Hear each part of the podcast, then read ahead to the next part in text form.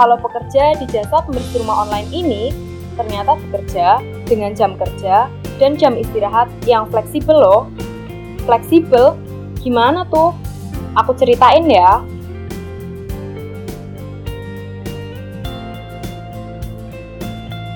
Halo semua, salam kenal, aku Fania. Aku mau kasih info ke teman-teman nih tentang jasa pembersih rumah online. Kalian tahu nggak sih tentang jasa pembersih rumah online ini? Atau ada yang pernah pakai? Simak ya teman-teman. Nah, jasa pembersih rumah online ini adalah jasa yang disediakan salah satu platform digital penyedia layanan jasa. Platform ini juga menyediakan jasa lain dengan salah satunya yang paling andalan dan terkenal, apalagi di kalangan mahasiswa seperti kita, yaitu ojek online. Jadi, kebanyakan dari kalian pasti familiar deh.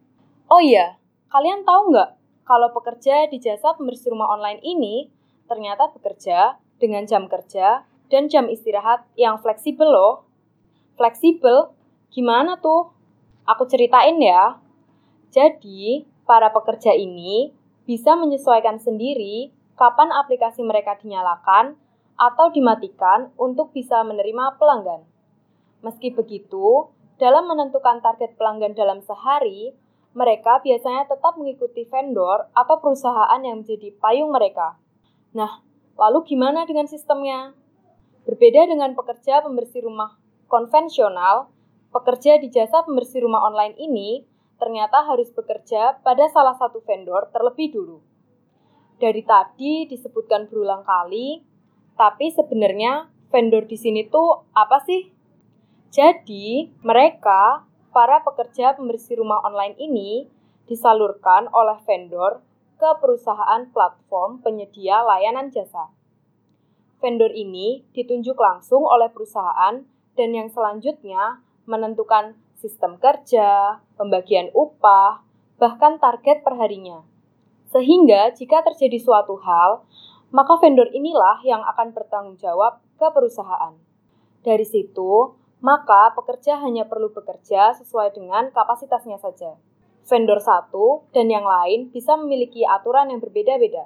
Lalu, untuk sistem kerja bagi para pekerja dari jasa pembersih rumah online ini dilakukan melalui aplikasi. Alurnya diawali dengan customer yang memesan jasa lewat aplikasi.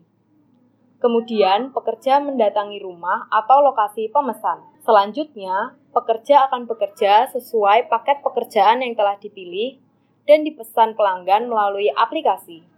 Setelah pekerja menyelesaikan pekerjaannya, pelanggan tinggal membayar sesuai harga paket yang dipesan.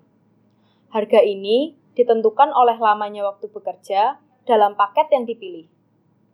Selain itu, Apabila pelanggan menghendaki untuk menggunakan alat kebersihan yang disediakan pekerja, hal itu sudah termasuk ke dalam harga paket. Mudah sekali kan? Kurang lengkap rasanya kalau pembahasan tentang jasa ini tidak membahas jaminan bagi pekerjanya. Kita ulas yuk. Sebelumnya, perlu kita pahami bersama-sama kalau pekerja pembersih rumah online ini tidak mempunyai tempat kerja yang tetap. Mereka hanya bekerja sesuai rumah atau lokasi pemesan, yang artinya pekerja harus mempunyai modal produksi. Selain alat-alat kebersihan dan kemampuan bekerja yang dimiliki, modal produksi ini berupa modal mobilisasi mereka. Nah, kalau sebagian besar informan kami ini melaju menggunakan kendaraan pribadi mereka. Lalu, apa hubungannya dengan jaminan? Di sini, perusahaan platform penyedia layanan hanya menawarkan jaminan berupa BPJS yang memotong sekitar Rp16.700. Tapi jaminan ini sifatnya nggak wajib.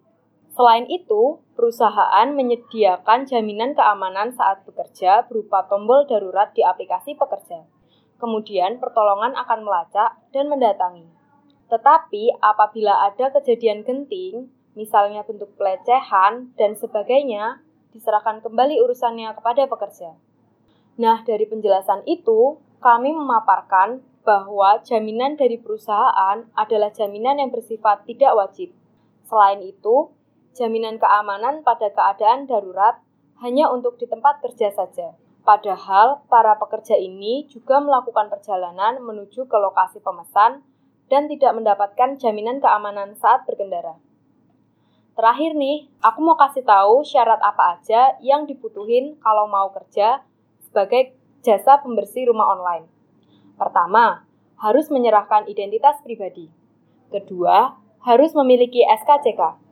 Ketiga, mengikuti training selama satu hari yang diselenggarakan oleh perusahaan. Selanjutnya, mengikuti SOP yang sudah ditetapkan.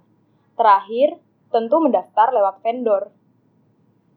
Oke, jadi itu info yang bisa aku kasih berdasar wawancaraku dan teman-temanku sama pekerja pembersih rumah online. Kalau menurut kalian, gimana nih? Semoga bisa membuka ruang diskusi kalian tentang ini ya. Terima kasih.